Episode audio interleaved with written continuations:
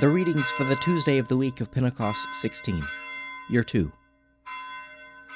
A reading from Job, the 12th chapter, verse 1, and the 13th chapter, verses 3 to 17 and 21 to 27. Then Job answered, But I would speak to the Almighty, and I desire to argue my case with God. As for you, you whitewash with lies. Worthless physicians are you all. Oh, that you would keep silent, and it would be your wisdom. Hear now my reasoning, and listen to the pleading of my lips. Will you speak falsely for God, and speak deceitfully for him? Will you show partiality toward him? Will you plead the case for God? Will it be well with you when he searches you out, or can you deceive him as one deceives a man? He will surely rebuke you, if in secret you show partiality. Will not his majesty terrify you, and the dread of him fall upon you? Your maxims are proverbs of ashes, your defenses are defenses of clay. Let me have silence, and I will speak, and let come on me what may. I will take my flesh in my teeth, and put my life in my hand. Behold, he will slay me. I have no hope. Yet I will defend my ways to his face. This will be my salvation, that a godless man shall not come before him. Listen carefully to my words, and let my declaration be in your ears. Withdraw thy hand far from me and let not dread of thee terrify me. Then call, and I will answer, or let me speak, and do thou reply to me. How many are my iniquities and my sins? Make me know my transgression and my sin. Why dost thou hide thy face, and count me as thy enemy? Wilt thou frighten a driven leaf, and pursue a dry chaff? For thou writest bitter things against me, and makest me inherit the iniquities of my youth. Thou puttest my feet in the stocks, and watchest all my paths.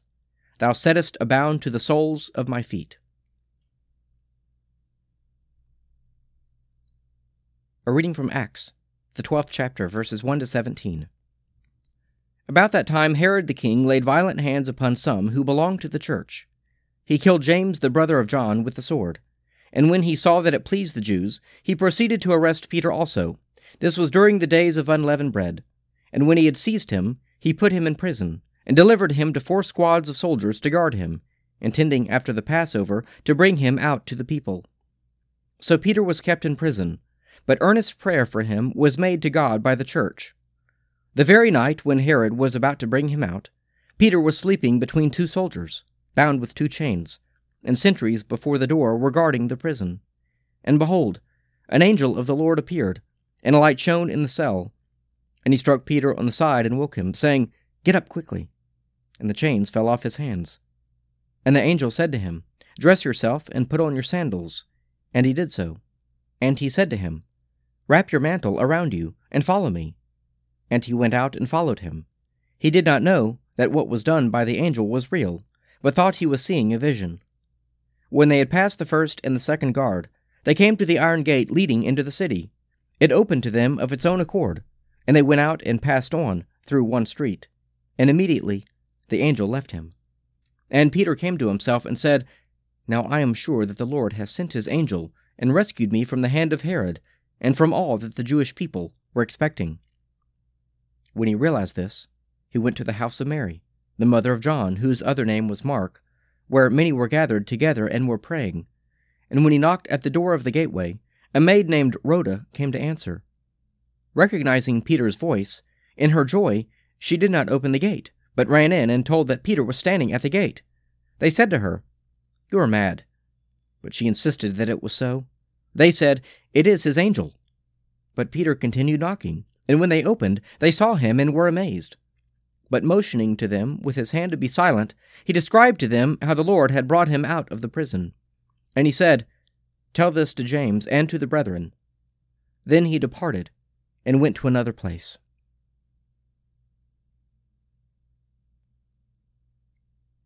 A reading from the Gospel of St. John, the eighth chapter, verses 33 to 47.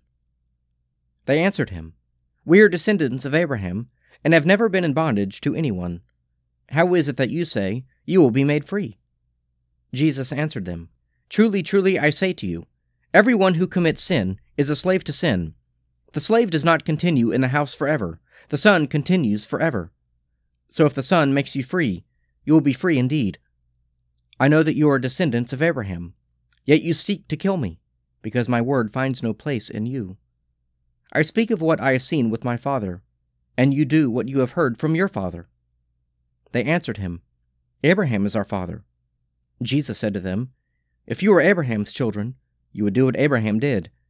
But now you seek to kill me, a man who has told you the truth, which I heard from God. This is not what Abraham did. You do what your father did. They said to him, We were not born of fornication. We have one Father, even God.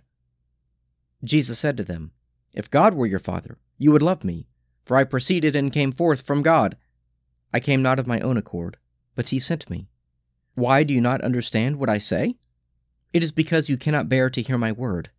You are of your father, the devil, and your will is to do your father's desires. He was a murderer from the beginning, and has nothing to do with the truth, because there is no truth in him. When he lies, he speaks according to his own nature, for he is a liar, and the father of lies. But because I tell the truth, you do not believe me. Which of you convicts me of sin? If I tell the truth, why do you not believe me? He who is of God hears the word of God. The reason why you do not hear them is that you are not of God. Psalm 89, Part 2 You spoke once in a vision, and said to your faithful people, I have set the crown upon a warrior, and have exalted one chosen out of the people. I have found David my servant, with my holy oil have I anointed him. My hand will hold him fast, and my arm will make him strong. No enemy shall deceive him, nor any wicked man bring him down. I will crush his foes before him, and strike down those who hate him. My faithfulness and love shall be with him, and he shall be victorious through my name. I shall make his dominion extend from the great sea to the river. He will say to me, You are my Father, my God, and the rock of my salvation. I will make him my firstborn, and higher than the kings of the earth. I will keep my love for him forever, and my covenant will stand firm for him. I will establish his line forever, and his throne as the days of heaven. If his children forsake my law, and do not walk according to my judgments, if they break my statutes, and do not keep my commandments, I will punish their transgressions with a rod, and their iniquities with a lash. But I will not take my love from him, nor let my faithfulness prove false. I will not break my covenant, nor change what has gone out of my lips.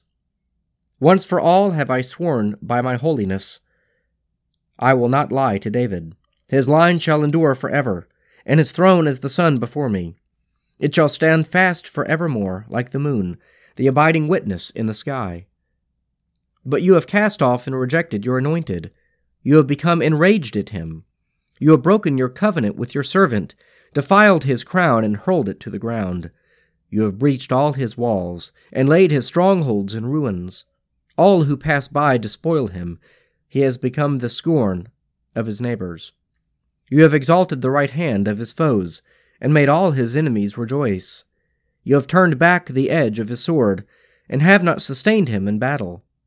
You have put an end to his splendor, and cast his throne to the ground.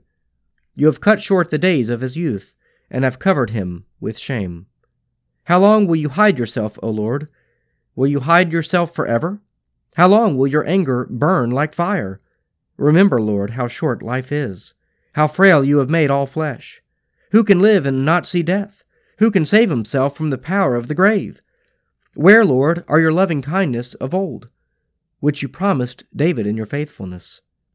Remember, Lord, how your servant is mocked, how I carry in my bosom the taunts of many peoples. The taunts of your enemies have hurled, O Lord, which they hurled at the heels of your anointed. Blessed be the Lord for evermore. Amen, I say. Amen. Let us pray. Our Father, who art in heaven, hallowed be thy name. Thy kingdom come, thy will be done on earth as it is in heaven.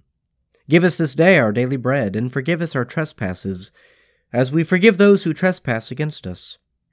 And lead us not into temptation, but deliver us from evil. For thine is the kingdom, and the power, and the glory, for ever and ever. Amen.